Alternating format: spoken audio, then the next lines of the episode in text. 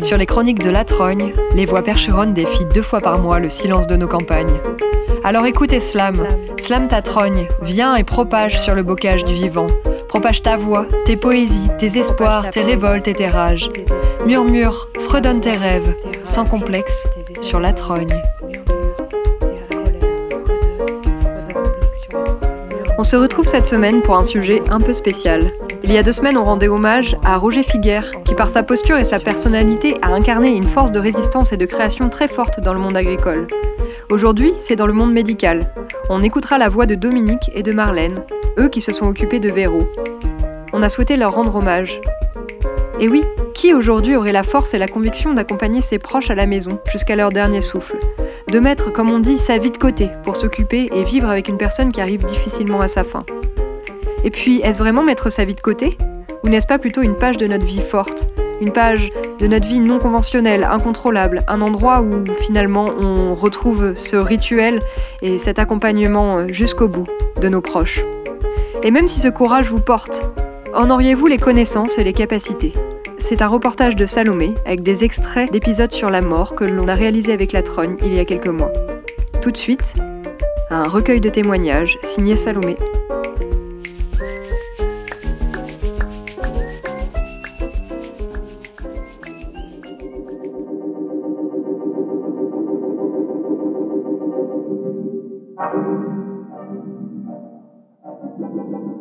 Il y a des fois où j'ai des crises d'angoisse et je me dis mais qu'est-ce qu'il y a après la mort? C'est un peu flippant. Peut-être c'est mieux, peut-être c'est moins bien. Peut-être que je vais me réincarner en un nuage. Qui sait? Ou peut-être un oiseau. Je sais pas. Des gens ils croient avant rien, on est mort, on est mort, un point c'est tout. Je trouve ça un peu triste quand même.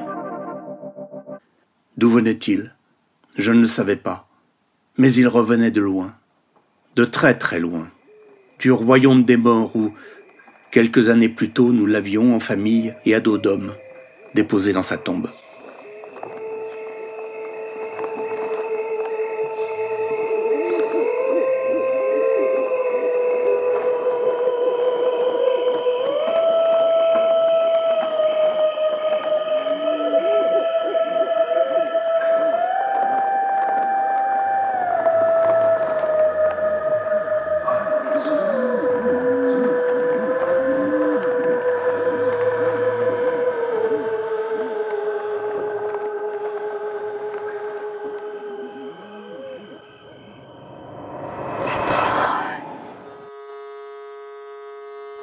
Accompagner ses proches en fin de vie, ses proches malades. Tout de suite, on écoute la voix de Marlène et de Dominique, un couple qui a accueilli leur sœur et belle-sœur en fin de vie à la maison. Je pense qu'il faut reprendre euh, l'histoire du début en septembre 2014, donc je pense, ou 15, je ne me souviens même plus, où ça a commencé. Euh, à l'origine, euh, on a découvert un, un cancer de la vessie à Véro. Euh, donc opéré, chimiothérapie, très vite, euh, donc euh, on lui a, on n'a pas pu lui conserver la vessie. Ça c'est l'histoire de la maladie en tant que telle. Je pense c'est important de le rappeler. et puis très vite, donc elle n'a elle a pas eu de vessie et on, n'a plus eu de vessie, pardon. On lui avait, on lui avait fait l'ablation totale.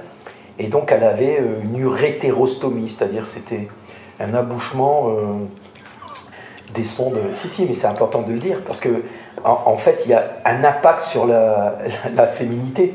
C'est hyper important, parce que ça, ça, ça, l'a vachement. Mais tu ris, mais elle a vachement affecté. Ça l'a vachement affecté.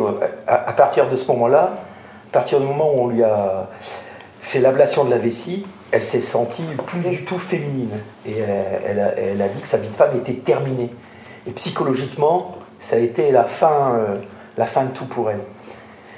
Ensuite, elle a, une chimio, elle a eu aussi des chimiothérapies. Et puis, euh, qu'elle a, et on s'est aperçu par la suite qu'elle n'avait pas été au bout, de, au bout de cette démarche thérapeutique. Et on arrive donc en septembre, et en septembre, Marlène. Et en septembre, oui, il y a donc sa, ma mère, donc sa maman, qui m'appelle en me disant euh, Marlène, tu peux aller voir Véro, je pense qu'elle va pas bien. Parce que Véro, elle habitait juste en face de mon bureau, où j'ai mon activité professionnelle. Donc ni une ni deux, je vais en face, donc chez Véro, et j'ouvre la porte, et qui je vois ma Véro donc dans le canapé, et euh, assis au bout du canapé, mon père, son père, donc assis à attendre que attendre. Et en fait, je me, je me suis rendu compte qu'elle était vraiment. Euh, elle était en train de mourir. En train de mourir en fait. Et puis du tout. Euh, elle était déshydratée. Déshydratée, enfin, c'est à peine parler. elle, se, elle se laissait mourir en fait. Donc ni une ni deux, j'ai appelé le SAMU. le SAMU. Et donc, du coup, là, ils sont venus la chercher. Elle a été d'accord pour partir et elle est partie. Donc, euh, et elle a été hospitalisée. Trois mois. Trois mois, ouais. D'abord en réanimation. En réanimation, là où on a découvert qu'elle était vraiment pas bien. Et, et là, là en fait, on s'est aperçu, euh, il y avait son dossier qui traînait euh, sur ce qu'on appelle la paillasse à côté du lit. Enfin bon, bref, c'est un, plan de travail, on appelle ça dans le jargon hospitalier la paillasse. Et puis en fait, je, me suis penché sur son dossier. Et là, je me suis aperçu qu'il y avait plein de choses qu'on ne savait pas. Parce que du coup, il faut dire que, euh, vous n'avez pas dit lors de votre présentation, mais c'est quand même important, que euh, toi, Marlène, tu as une, boîte de prestation de services à la personne où du coup tu accompagnes les gens, personnes âgées à domicile, mmh. handicapées aussi, en fin, de, en fin de vie également. Et toi, Dominique, tu es infirmier. Ouais, exactement. Et donc. c'est vrai que c'est euh, important de le rappeler quand même parce que c'est à l'origine de tout ce qui va se passer après. C'est vrai, tu as raison. Vrai. Donc je t'ai coupé, mais vas-y. Donc la paillasse, tu découvres. Non, et donc on, s'est aperçu, euh, moi j'ai lu donc les éléments médical du dossier, je me suis aperçu qu'en fait, euh, un, ça répondait pas du tout, son cancer ne répondait pas du tout à la chimiothérapie, et deux, qu'elle avait arrêté sa chimio et qu'elle n'avait pas honoré certains de ses rendez-vous.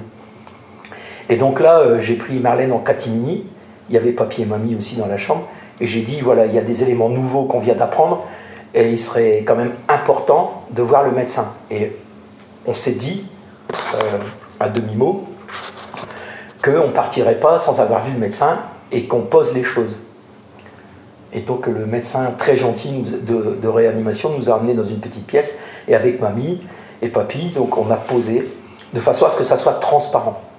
Et on a posé les choses et donc il a émis l'idée que euh, il y aurait certainement des métastases et donc il fallait faire des examens complémentaires.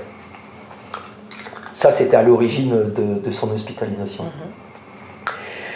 Et puis bref, on ne va pas rentrer dans le détail de toute son hospitalisation des trois mois, l'historique des trois mois, mais elle a souffert le martyr, ils ont tardé à l'opérer, euh, et d'examen en examen, un scanner en urgence a entraîné une opération euh, euh, très très très importante, une chirurgie très lourde, où ils lui ont enlevé la moitié de l'intestin grêle, enfin les trois quarts, pardon, et la moitié du côlon. Et donc elle a eu une chirurgie très très lourde et, très vite on s'est aperçu que euh, médicalement c'était euh, compliqué et qu'on se dirigeait vers une démarche de soins palliatifs. Euh, en structure Ouais, en tout cas, on avait, que les médecins avaient bien posé les choses en disant que c'était du soin palliatif et que ces jours étaient comptés. Sauf qu'on ne savait pas ce qu'elle savait, elle. Et ça, c'est important aussi de le rappeler. Elle ne savait pas et on ne savait pas comment faire non plus, du coup. Quand on allait la voir, ben, c'était un sujet qu'on n'arrivait pas, enfin, en tout cas, moi, je n'arrivais pas à aborder. Et au niveau, après ces trois mois d'hospitalisation, ça arrivait à une date de sortie. Et la date de sortie, on lui, là où elle était, on lui proposait d'aller en structure c'est pas quelque chose qu'elle voulait. Alors en structure, tu peux préciser? Structure, on, est en fin de vie, quoi. non. C'est pas ça? Non. Elle, c'est pas ça Non, vous n'avez pas aller en Si, ils lui ont proposé une structure, Dominique. Lui ont proposé d'aller en structure. Elle ne voulait pas y aller. Elle ne voulait surtout pas aller chez mamie. Mamie, elle voulait la reprendre. Et donc, elle ne voulait pas aller chez mamie. Et donc, Enfin, en tout cas, moi, je me souviens plus de cette structure. En tout cas, ce qui est sûr, c'est qu'elle ne voulait pas aller chez mamie. Mamie voulait la reprendre parce que lors de sa première hospitalisation, ça s'était pas très bien passé chez mamie. Et donc là, je pense que tu t'es positionné. Et donc, je lui ai proposé Est-ce que tu veux venir chez nous? Et tout de suite, ça a été oui. Ça a été oui, mais elle a dit Qu'est-ce qu'elle va dire, maman? J'ai dit Bah écoute, on va lui expliquer, du coup. Oui, donc elle est. Et donc on a fait une réunion de famille Mhm. avec euh, Ses enfants. ses enfants, le, le frère, euh, nous, euh, Les parents. les parents et, et les tontons, enfin bref, et puis, et puis euh, on a posé les choses. Et mamie, elle n'a pas bien pris du tout. Ah non, on lui a enlevé sa fille. Elle estimait que c'était un. Alors que c'est pas le cas, je trouve, mais bon. Que c'était le rôle d'une maman de reprendre son enfant. Mais bon, c'était pas une volonté. euh, C'était pas une volonté d'héros. Donc, euh, du coup, bah, bah, En fait, ils n'ont pas eu trop le choix, quoi. C'est ce qu'elle voulait, donc. euh, Et sauf qu'en fait, on a été obligé de rappeler à, mamie que c'était pas nous qui avons rapté sa fille, comme elle dit, parce qu'elle elle- elle disait qu'on avait fait un rapt sur sa fille. On a été obligé de lui rappeler que c'était Véro qui ne voulait pas Ouais. aller là-bas. Alors du coup, vous avez parlé de transparence. Ouais. Et euh, la transparence, ça euh, induit aussi que le patient, le malade, il soit au clair aussi avec ce qui se passe. Donc c'était pas le cas. Elle euh, laissait pas paraître, en tout cas. D'accord. Et, et ce qui n'était pas le cas non plus, c'est que donc Véro, qui était, qui était malade et qui allait, qui allait mourir, tout le monde le savait, mais personne ne le disait vraiment en fait. Non. Elle n'a pas dit non plus à sa mère Je veux pas venir chez toi pour cette hospitalisation à domicile, mais je préfère aller chez ma sœur. Non, je crois qu'elle lui a jamais dit. Elle lui a jamais dit. Non. Et donc, quelles quelles conséquences ça a eu du coup familialement quoi? Vous en avez un peu parlé, mais. euh, Bah, D'abord, d'abord, euh, je crois que c'est important de parler, c'est ce qu'elle savait. Je pense qu'elle savait, Véro, parce que plusieurs fois, euh, moi j'étais présent quand les médecins euh, sont venus dans sa chambre, et lors de cette chirurgie lourde, je me souviens avoir entendu l'anesthésiste lui avoir dit qu'il y avait eu des métastases et qu'il lui avait enlevé euh, la moitié du côlon et les trois quarts du grêle, et que, que c'était une récidive de son cancer. Et ensuite, quand elle était hospitalisée en, à Lille, euh, je ne souviens plus dans quel service d'ailleurs, euh, à Oscar Lambré, voilà. Euh, la veille de la sortie, je l'avais rencontré, le médecin, qui me disait, euh, je dis, mais qu'est-ce qu'elle sait exactement de sa maladie? Qu'est-ce que vous lui avez dit? Elle dit, je lui ai rien dit, mais j'ai vu dans ses yeux qu'elle savait. Bref, en fait, n'importe quoi, c'est- n'importe quoi. Et, donc, euh, moi, je pense que Véro savait vraiment, mais c'était une fuite en avant, en fait. elle- mais moi, je reste persuadé qu'elle savait. Et toi, t'es de cet avis aussi? Non, moi je peux pas être si catégorique. Je, je- Et comme elle a été à la fin, c'était son caractère en fait. De ne pas voir ou de ne pas entendre. Petite, elle était comme ça. Plus jeune, je me rappelle. euh, elle- Non, non, non, c'était, ça devait être comme ça. Elle était comme ça avant. Ne pas entendre, ne pas euh, faire comme si elle n'avait pas compris. euh, C'était un peu ça, Véro. Euh, Elle était comme ça, donc ça- elle pouvait pas être transparente totalement avec ça. Donc c'était, oui, elle savait certainement, mais elle voulait pas, voulait pas aborder le truc, quoi. C'était pas. Et en même temps, ça c'est, moi c'est ce qui m'a manqué. Parce que moi j'aurais bien voulu lui dire, par exemple, de pas avoir d'inquiétude pour ses enfants, ou enfin, ou qu'est-ce qu'elle voulait, euh, qu'est-ce qu'est-ce qu'elle aurait désiré sur la fin, euh, la fin à la fin du, du bout du bout, qu'est-ce qu'elle aurait voulu, euh, la rassurer pour ses mômes, enfin, enfin, tu vois, des trucs comme ça que j'ai pas pu dire en fait. Parce que c'était pas. Elle n'était pas accessible euh, là-dessus. Donc c'était compliqué. Hmm, Donc ça, ça a été un, ça, été un regret pour moi. hmm. D'accord. Et donc, euh, Marlène s'est positionnée pour euh, la prendre. Elle m'a posé la question. Oui, bien sûr. Elle est revenue à la maison, elle a dit voilà, qu'est-ce que tu en penses si euh, Véro viendrait chez nous? Et donc moi, je connaissais euh, l'issue. J'ai dit, j'ai dit donc à Marlène que je lui, lui ai dit tout ce qui allait se passer. Que ça allait être très très lourd psychologiquement, physiquement, qu'on allait mettre notre vie entre parenthèses pour s'occuper exclusivement de Véro. Et puis, euh, et puis mais, mais c'était une évidence que c'était oui, qu'on allait l'accepter. Tu vois? Et que c'était. c'était euh, Enfin, il n'aurait pas pu en être autrement. je pense pas, non. Bah, et c'était une évidence à partir du moment où elle a désiré euh, être à la maison, c'était euh, forcément un accueil euh, enfin, qu'on allait faire. Quoi. Pour nous, c'était une évidence. Et donc, eh ben, on a préparé une pièce pour elle au rez-de-chaussée. On a déménagé plein de meubles. Toute la salle à manger. Toute la salle à manger. Qu'on a mis un peu partout dans la maison hum. pour lui faire une pièce un lieu de vie acceptable, euh, cocoon, euh, euh, avec, en, en espérant préserver son intimité. Et donc je pense qu'on a réussi, parce que c'était vraiment un, c'était un petit cocon. et en même temps, elle était présente parmi nous, tout en ayant son intimité préservée par un grand paravent. Et puis, ben voilà, au début, ça s'est super bien passé. Puis très vite, ben, les conflits familiaux, les familiaux pardon, sont apparus. Et ça n'a pas été facile euh, pendant cinq semaines. Ah. Alors, du coup, qu'est-ce que. Donc, dans votre quotidien, j'imagine évidemment que tout a changé, mais que vous-même, vous, n'aviez plus d'intimité dans votre propre ah non, maison. Ça, c'est sûr. Il n'y avait plus du tout d'intimité, du tout, du tout. On savait. Euh, alors, ça, ça a été une erreur de Dominique, quand même.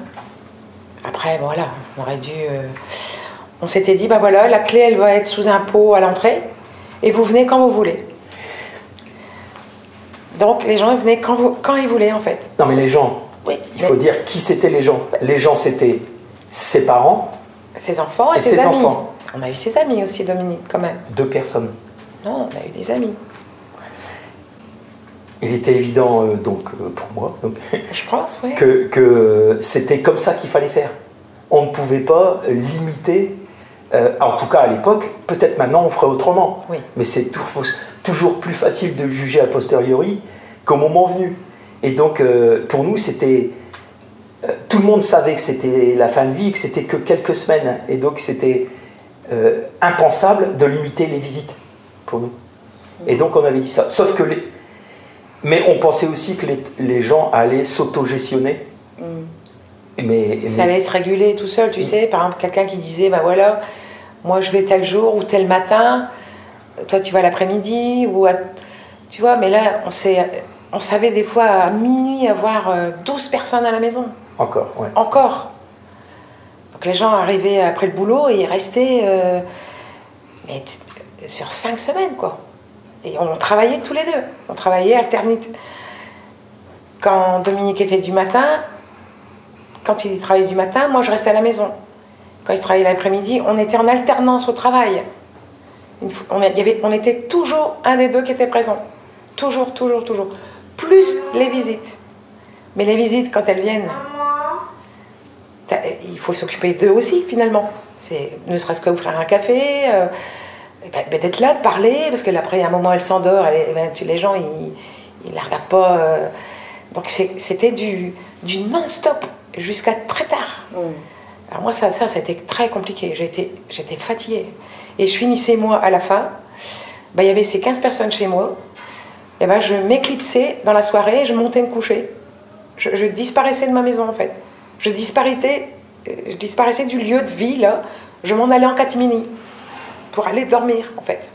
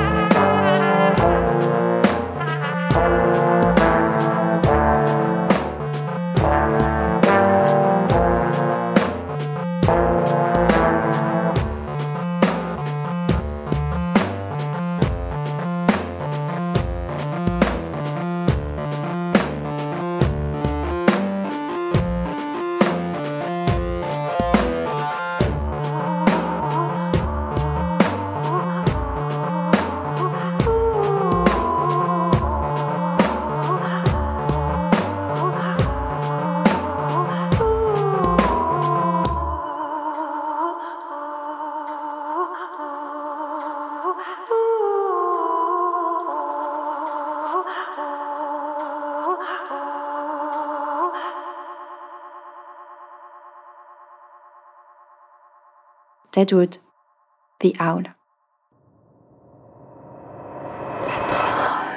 Suite de l'histoire de la fin de vie de Véro, accompagnée par Marlène et Dominique. On a mis le paquet sur le, le confort et le bien-être en fait. Donc euh, brûler des huiles essentielles, euh, des massages, euh, la musique douce. C'était ça l'idée en fait. Un truc euh, tout doux. euh, et je me souviens les, soignants qui venaient, euh, l'HAD par exemple, ils disaient quand ils rentraient, ah ça a l'air... Non, ils disaient, je me rappelle, il y avait une dame, une infirmière qui avait dit, il y a un nuage d'amour. Elle avait dit ça. Je trouvais qu'elle avait bien résumé. Ça faisait ça en fait. Mm, Ça faisait ça. Mais il y a eu plein de bons moments, hein, même si c'était difficile. Y a des chouettes de trucs. Elle a, elle a rigolé, on a beaucoup écouté de musique. euh, On a fait le sapin de Noël, on a lui fait un petit sapin. Elle a décoré des, des boules de Noël. euh, On a ri. euh, Elle a raconté des souvenirs d'enfance, des, des drôles comme des moins drôles. Non, c'était quoi? Ça devrait se représenter aujourd'hui, on le referait. Mm. Avec des petites choses différentes, mais on le referait de la même manière, je pense. Mm. Mm. Et elle disait, qu'est-ce qu'elle qu'est-ce qu'elle disait Qu'elle était bien. Oui. Elle disait ça souvent, qu'elle était bien. Tu te rappelles Ouais. Ah, je suis bien, ah, je suis bien. Je suis bien ici, elle disait. Puis elle- et un jour, elle m'a dit, tu m'aimes, hein, ça se voit. ah, c'est vrai. Donc elle était bien. Je pense que ça, on a réussi. Elle était bien. D'accord. Et ce qui, est- ce qui était un. Il y avait une image euh, corporelle qui était très dégradée, en fait, parce qu'elle avait, euh, elle avait une mobilité très très réduite, elle avait une fatigue extrême, elle avait énormément de tuyaux partout, beaucoup de perfusion encore. Et donc euh, très vite, elle allait, euh, elle a été un petit peu au fauteuil, du lit au fauteuil, du fauteuil à, à la marche, mais très restreinte, puis très vite du fauteuil au fauteuil, et du fauteuil au lit, et du lit au lit. En gros, elle restait euh, par la suite toujours au lit.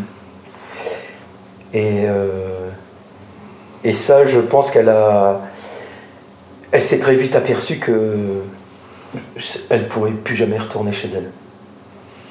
Ouais, mais en même temps, sûrement, mais en même temps, elle savait me dire, par exemple, au moment- juste après Noël, elle disait, elle me disait, c'est bientôt les soldes, là, on va être au mois de janvier. euh, Ouais, mais- Tu crois que je pourrais y aller?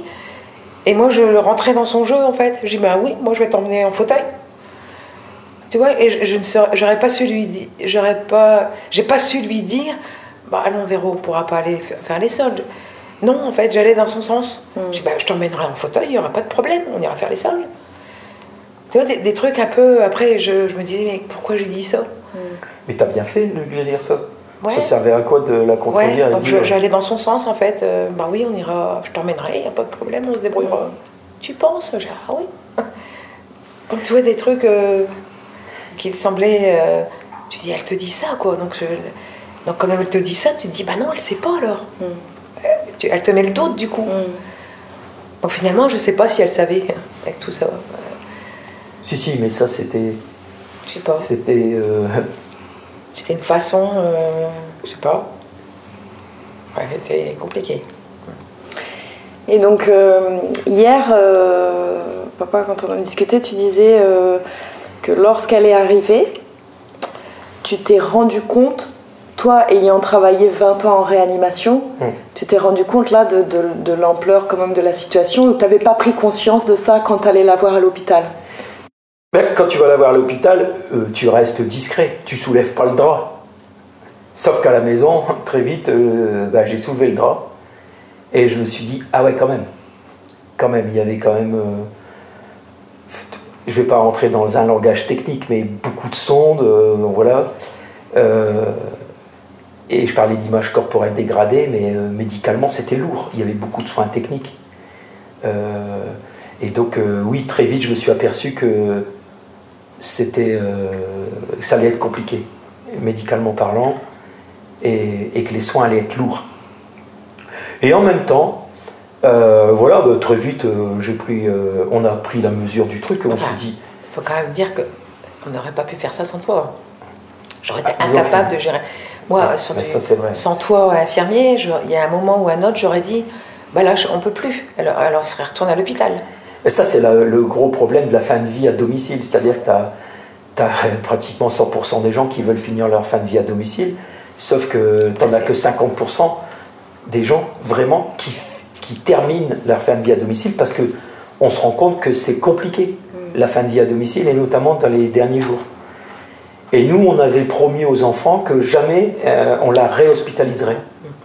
Et ça, c'était un contrat moral passé avec eux. Euh, et donc, il était hors de question de déroger à cette règle. Et on a dit jamais on, on- on ira vers une hospitalisation de fin de vie. On, on la gardera à la maison. Et euh, Mais pourtant, quand même, il y avait des. Moi, je me rappelle quand même d'un matin, euh, il était très tôt, 5 heures, je pense, et que tu étais en pleurs. Tu disais. ouais, mais je- ça, c'était la fin, à la fin à de la fin. mais bon. Mais- tu aurais pu, euh, tu aurais pu me dire à un moment, euh, Non, non, mais ça, c'était tu disais, je ne sais plus quoi faire, j'ai pas de solution. Tu Mm. disais, rappelle-toi. Ouais, mais ça, c'était à la fin. Ça, c'était euh, bon. Après même, Noël, je me souviens. C'était euh, 72 heures avant qu'elle décède. Mais, et, et on se rend compte, en fait, que la fin de vie, pour reparler de la fin de vie, parce qu'en fait, c'est le débat de cette conversation, c'est une histoire de volonté. De volonté de faire les choses. Et, d'ailleurs, euh, la, première, euh, la, première demande de Véro, quand elle est arrivée, elle n'avait pas pris l'air depuis trois mois. Et la première demande de Véro, c'était euh, un après-midi, elle voulait respirer l'air pur dans le jardin. Mais elle disait que c'était pas possible parce qu'elle était alitée et tout. Bon, on a dit, bah, si, c'est possible. Donc on l'a, on l'a dans un fauteuil, on a mis les sondes là où il fallait les mettre, avec des. Voilà, on a attaché les sondes et les. Et on l'a mis dans une, enveloppé dans une grande couverture. une grande couverture. Ça, c'était la première demande. Et elle avait dit. Et en fait, on l'a regardé par la fenêtre, on l'avait laissé un petit temps, pas longtemps, hein, mais on l'avait laissé tranquille en fait. Et en fait, elle, elle respirait. On, l'a, on Oui. voyait qu'elle faisait, elle levait la tête, le nez, et elle, elle, aspire- elle, elle aspirait l'air frais. Ouais. C'est fou. de- tu te rends pas. Tu, tu le, tu le respires tous les jours, mais là, elle, elle prenait un coup d'air, quoi. Elle avait besoin. Ouais. Elle disait ça fait du bien. Et sa deuxième demande, c'était Ah, prendre un bain. Prendre un bain. Mais très vite, elle a dit bon, c'est, pas pas possible. possible. Ah, qu'est-ce que j'aimerais bien prendre un bain. Et nous, on avait une salle de bain au rez-de-chaussée. Et, et elle avait dit mais avec toutes ces sondes, c'est pas possible. On lui dit comment ça, c'est pas possible? Bien évidemment, on va te faire prendre un bain. Et donc, euh, et donc euh, rien ne nous faisait peur en fait. Non. Et on s'est aperçu que tout le long, parce qu'on a beaucoup discuté a posteriori, tout le long de cette prise en charge, c'était une histoire de volonté, qu'on s'est fixé aucune limite. Et donc, euh, il y a eu deux bains, en fait, en gros deux bains, parce qu'après, très vite, elle était très fatiguée, on n'a pas- on n'a pas pu continuer. Mais euh, Le premier bain, je l'ai accompagnée dans la baignoire. J'étais avec elle, en fait, dans le bain. les deux fois. Les deux fois, j'ai été dans le bain. ouais. Ça, c'est un moment que j'oublierai pas. Parce que... Et en fait, quand on l'avait mis dans l'eau, le premier bain, elle a fait un peu comme un, comme un bébé. Quand l'eau est trop chaude. Tu sais, un bébé, un- un- ou un enfant qui fait. Qui, qui prend un peu. euh, c'est chaud, c'est chaud, c'est chaud, c'est chaud. tu vois, elle avait. Parce que ça faisait longtemps qu'elle n'avait pas pris de bain. Ouais. Et je me rappelle, je lui lavais les cheveux, euh, j'avais pris un bro et je lui. Bah, C'était comme si tu lui faisais, elle disait Oh, qu'est-ce que ça fait du bien Juste un bro d'eau chaude sur la tête. euh. Ouais, non, non, c'était. Ça, le bain, ça a été. Ça, on a fait ça, j'ai. On a aussi fait venir le coiffeur. Parce qu'elle disait Oh, mes cheveux, Bah, j'ai retrouvé un coiffeur. Donc j'ai remué ciel et terre et j'ai trouvé une nana qui est venue.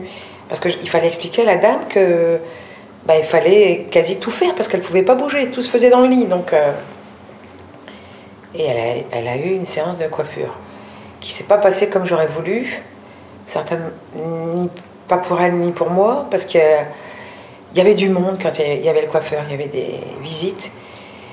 Et, on j'ai pas fait ce truc de dire, ben non, laissez-la, c'est sa séance de coiffure, quoi. On va, comme chez le coiffeur, on la laisse tranquille.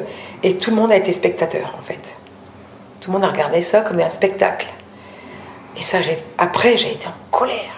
J'ai dit, mais comment on peut être là, regarder. Euh, quel est l'intérêt de regarder ça? C'était un moment privilégié pour elle. On aurait dû la laisser avec la coiffeuse et remettre le paravent. Et eh bien, chose que tu dis pas, que j'ai pas dit, parce que tu veux pas froisser l'un et l'autre en disant, bah, écoutez, maintenant il faut sortir, et on n'a pas osé. Donc ça, tu vois, ce genre de choses bêtes, ça ne se reproduirait plus. Ou quand elle mangeait, tout le monde la regardait manger. Enfin, c'est pas avec du recul, c'est pas c'est pas l'idéal, c'est pas agréable mm. pour celui qui regardait déjà. Mm. On la regardait. Donc des petits détails comme ça, ça ne se reproduirait plus. Et, et, ce qui ne se reproduirait plus non plus, je pense, c'est si j'étais, ça devait se reproduire, que j'étais fort fatiguée, j'aurais dit maintenant là, on a besoin de se reposer, c'est fermé. tout le monde en souhait, vous revenez demain. Chose qu'on n'a pas fait. Mm. Après, bon, c'est tout, c'était comme ça, mais si ça devait se remettre ça au goût du là aujourd'hui, ça, je, avec l'expérience, des choses qu'on ferait plus. Mm. On c'est pas préservé du tout. Et les gens, on s'oublie et les gens t'oublient. Et puis quand ils ont, c'est toujours toi le, comment? C'est toi qui fais mal en fait. Il n'y a pas de danger. Ils sont pas là au moment euh, où ça va pas bien, où elle fait des. Rappelle-toi quand elle disait qu'elle avait besoin de respirer, ça veut dire qu'il fallait ouvrir les fenêtres en grand, en plein mois de décembre, tout ouvrir en grand, parce qu'elle elle avait besoin de respirer. Et bah t'as tout le monde qui est là, qui regarde. Non, faut. Ça n'a pas été idéal ça. C'est des choses que. En fait, ce qui est. Ouais, ouais. avec du recul, euh, c'est c'est qu'anecdotique, mais c'est vrai qu'on en a beaucoup parlé. Après, euh, la, difficulté, c'est de poser les choses dès le départ, en fait. De vraiment poser les choses sur une, fin de vie, d'avoir d'abord un consensus familial sur euh, la prise en charge, et puis surtout sur euh, qui fait quoi, en gros. Et puis surtout de dégager cette sérénité dont, que la patiente a tant besoin. Et parfois, on s'apercevait que c'était pas si serein que ça. Par exemple, je pense, euh, mamie, elle, se, elle, se, elle voulait faire la toilette de Véro, par exemple. Mais, mais, mais mamie était maladroite. Elle faisait avec les armes qu'elle avait, hein, voilà, et elle voulait, je sais pas, faire la toilette de Véro pour se prouver qu'elle était capable de d'accompagner sa fille euh, euh, jusqu'au bout. Et donc, mais Véro, elle ne voulait pas. Et donc après la parce que mamie elle faisait des gestes trop brusques, elle faisait euh, voilà il n'y avait pas de pudeur, trop d'eau, trop d'eau, trop d'eau, euh, donc elle finissait trop d'eau donc elle commençait, elle avait froid du coup tu sais il fallait. Bah, les gestes n'étaient pas du tout adaptés. Et donc Véro, si tu veux, elle nous en parlait après. Elle nous en parlait en disant Moi, je veux plus que le, lendemain. Euh, Là, elle disait bah, Tu téléphones à maman et tu dis que tu as, fait la toilette. Et donc, c'est ce que je faisais. On s'est aperçu que, euh, eh ben, ouais, tout compte fait, après, on, on essayait de trouver des subterfuges pour pas que mamie fasse la toilette. Et après, ça lui est passé. Mais c'est vrai que c'était un petit peu. Euh, voilà. Et, on a toujours louvoyé comme ça entre euh, ce que voulait Véro et ce que, ce que voulaient les autres. Et en fait, on a, on a réussi, hein, tout compte fait, à, à, déroger un peu et à préserver Véro de tout ce qu'elle ne voulait pas, en fait. Parce qu'elle n'osait pas le dire non plus. Parce que Véro, elle voulait aussi préserver sa maman. Voilà, et donc. Euh, euh, et puis surtout, euh, ce qu'il fallait faire, c'est surtout gérer les angoisses, les angoisses de la nuit. Parce que le soir, tout le monde partait, mais la nuit, c'est là où apparaissaient les angoisses. Les angoisses de la nuit, hein, on sait très bien qu'en fin de vie, c'est toujours comme ça, c'est très compliqué. Hein. La, nuit, c'est vraiment un moment tant redouté. Et bah, tout compte fait, je restais tout seul avec elle en bas. Et donc, euh, bah, il y a eu des moments euh, où je me suis vraiment senti seul. et, euh, parce qu'il fallait gérer ses angoisses, ses questions, etc., etc. Et parfois, c'est vrai que la nuit a été parfois longue. Donc, je faisais bah, pareil, des massages, on parlait de sa jeunesse, ceci, cela. Jusqu'au moment où elle essayait, enfin, elle arrivait à s'endormir. Et là, enfin, euh, je pouvais dormir quelques heures quand même. Dans le canapé Dans le canapé, en bas. Parce qu'on ne la laissait jamais tout seul en bas, en fait. On la laissait jamais tout seul. Et puis ensuite, euh, bah, comme c'était le moment de Noël, Et ça, c'était un grand, grand moment. On est assez fiers de ça d'ailleurs. Il y a eu euh, ce moment de Noël où euh, euh, Papy m'avait demandé de tout faire pour faire une dernière fois Noël chez lui. Et elle, elle voulait aussi y aller. Et donc, on a posé la question. Mais très vite, on lui a posé la question à savoir ce qu'elle voulait faire.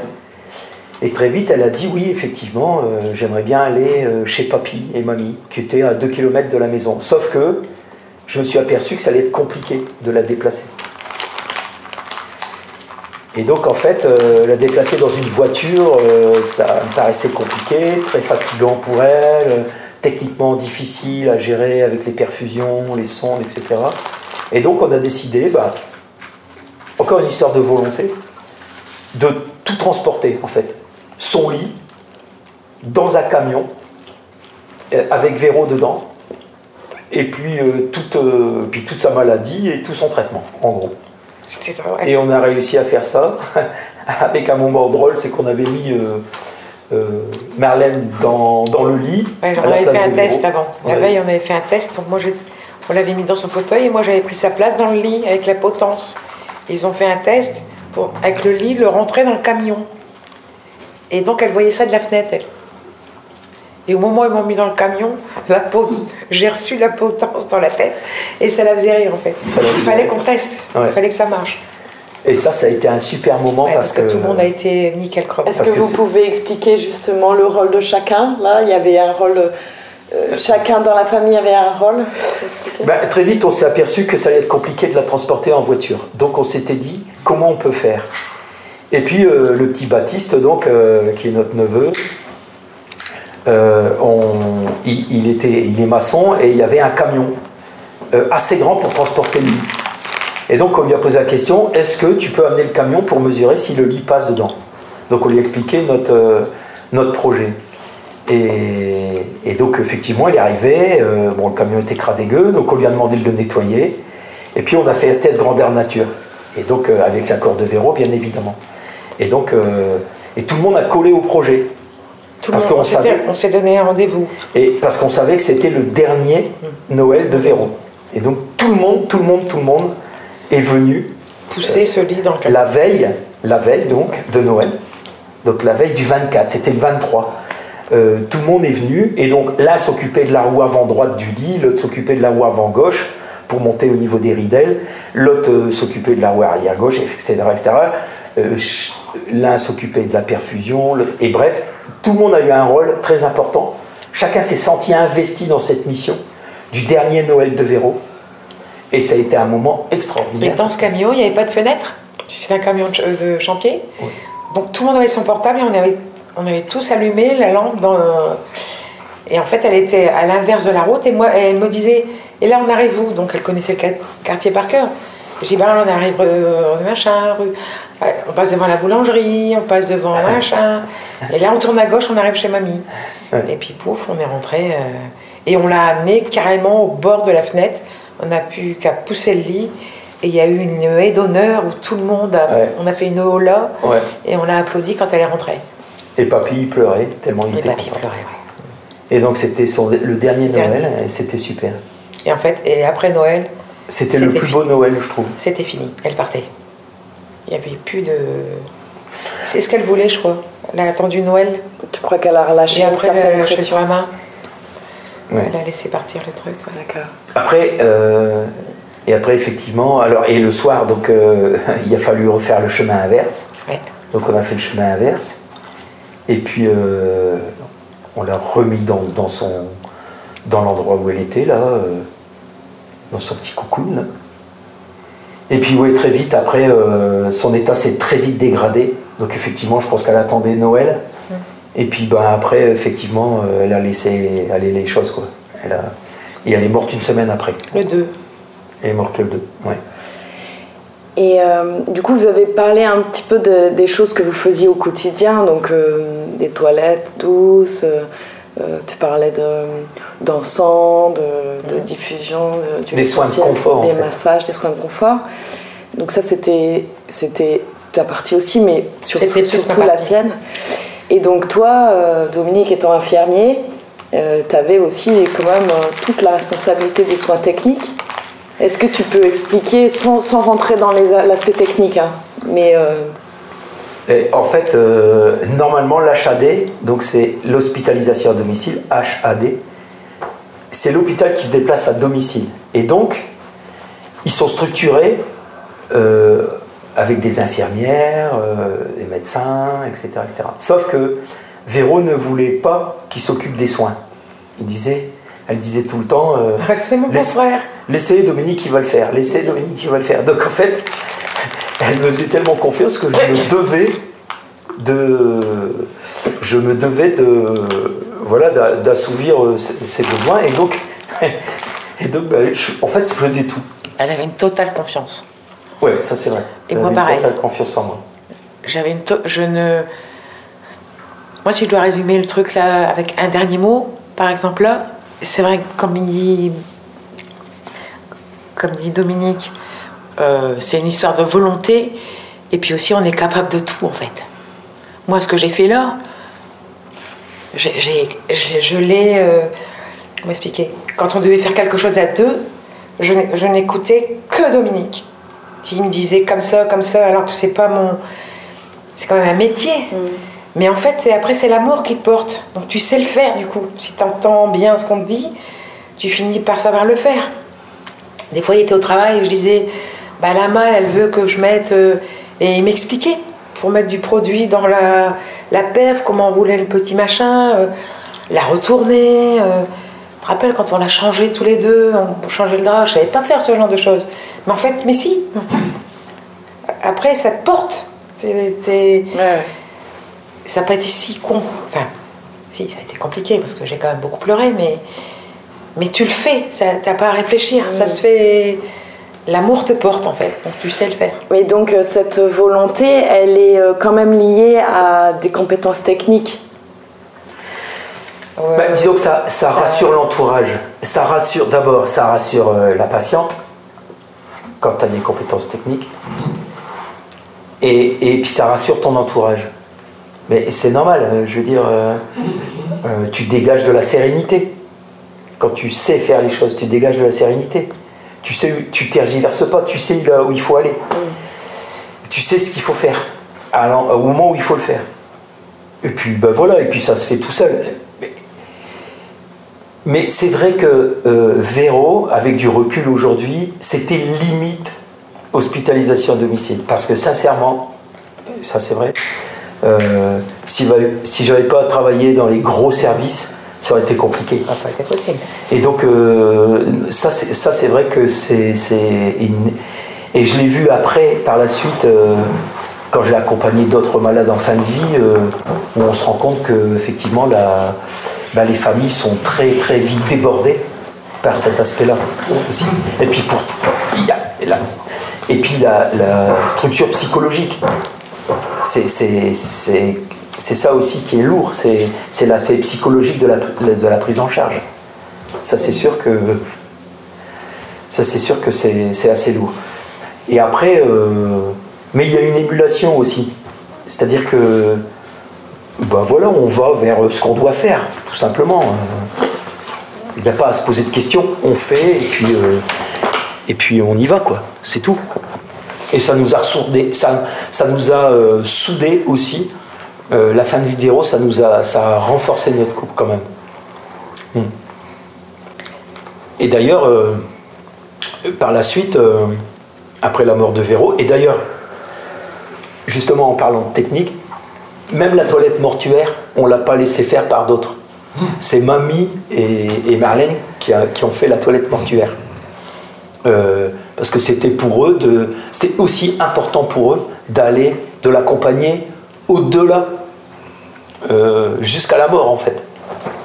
Et donc la toilette mortuaire, ils l'ont faite, mm. tous les deux. Mm. Euh, ça, c'était leur moment. moi, je me suis éclipsé. Euh, voilà, J'étais là pour regarder, mais, c'était vraiment leur moment. Et,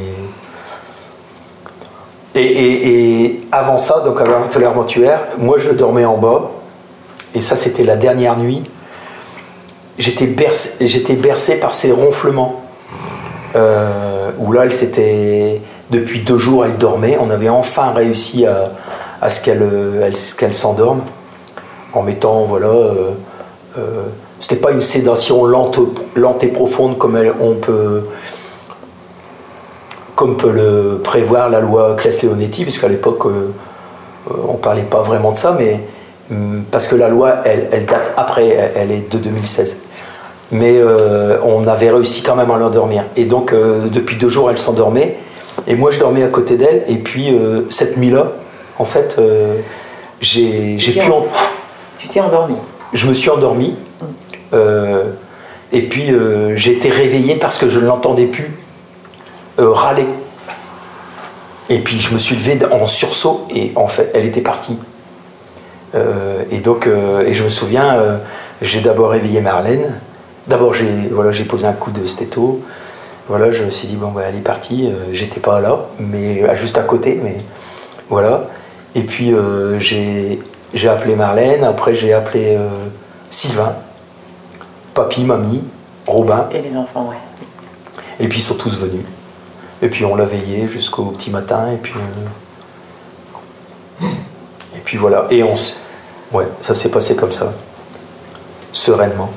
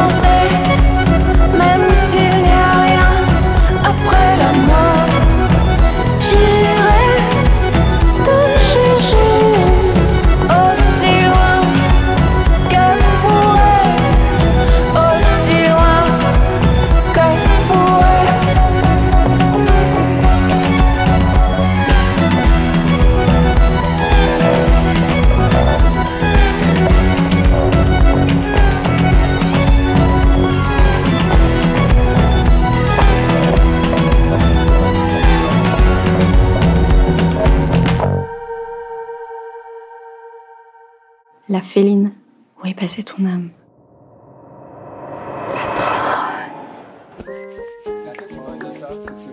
Vous venez d'écouter un reportage mené par Salomé et monté par Marie-Lise sur la fin de vie de Véro.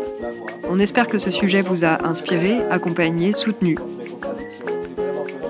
À dans deux semaines avec la trogne.